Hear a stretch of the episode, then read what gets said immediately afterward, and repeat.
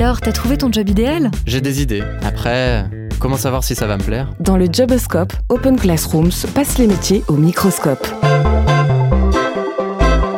Apparemment, on passe environ 30% de sa vie au boulot. Alors autant exercer un métier qu'on aime. Pourtant pas si simple de s'orienter avant son premier emploi ou en reconversion. Quelles études choisir? Quel métier nous plaira?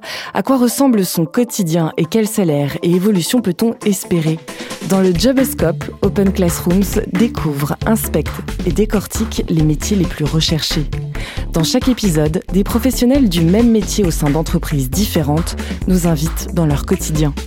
Une immersion sans tabou à la conquête du job idéal.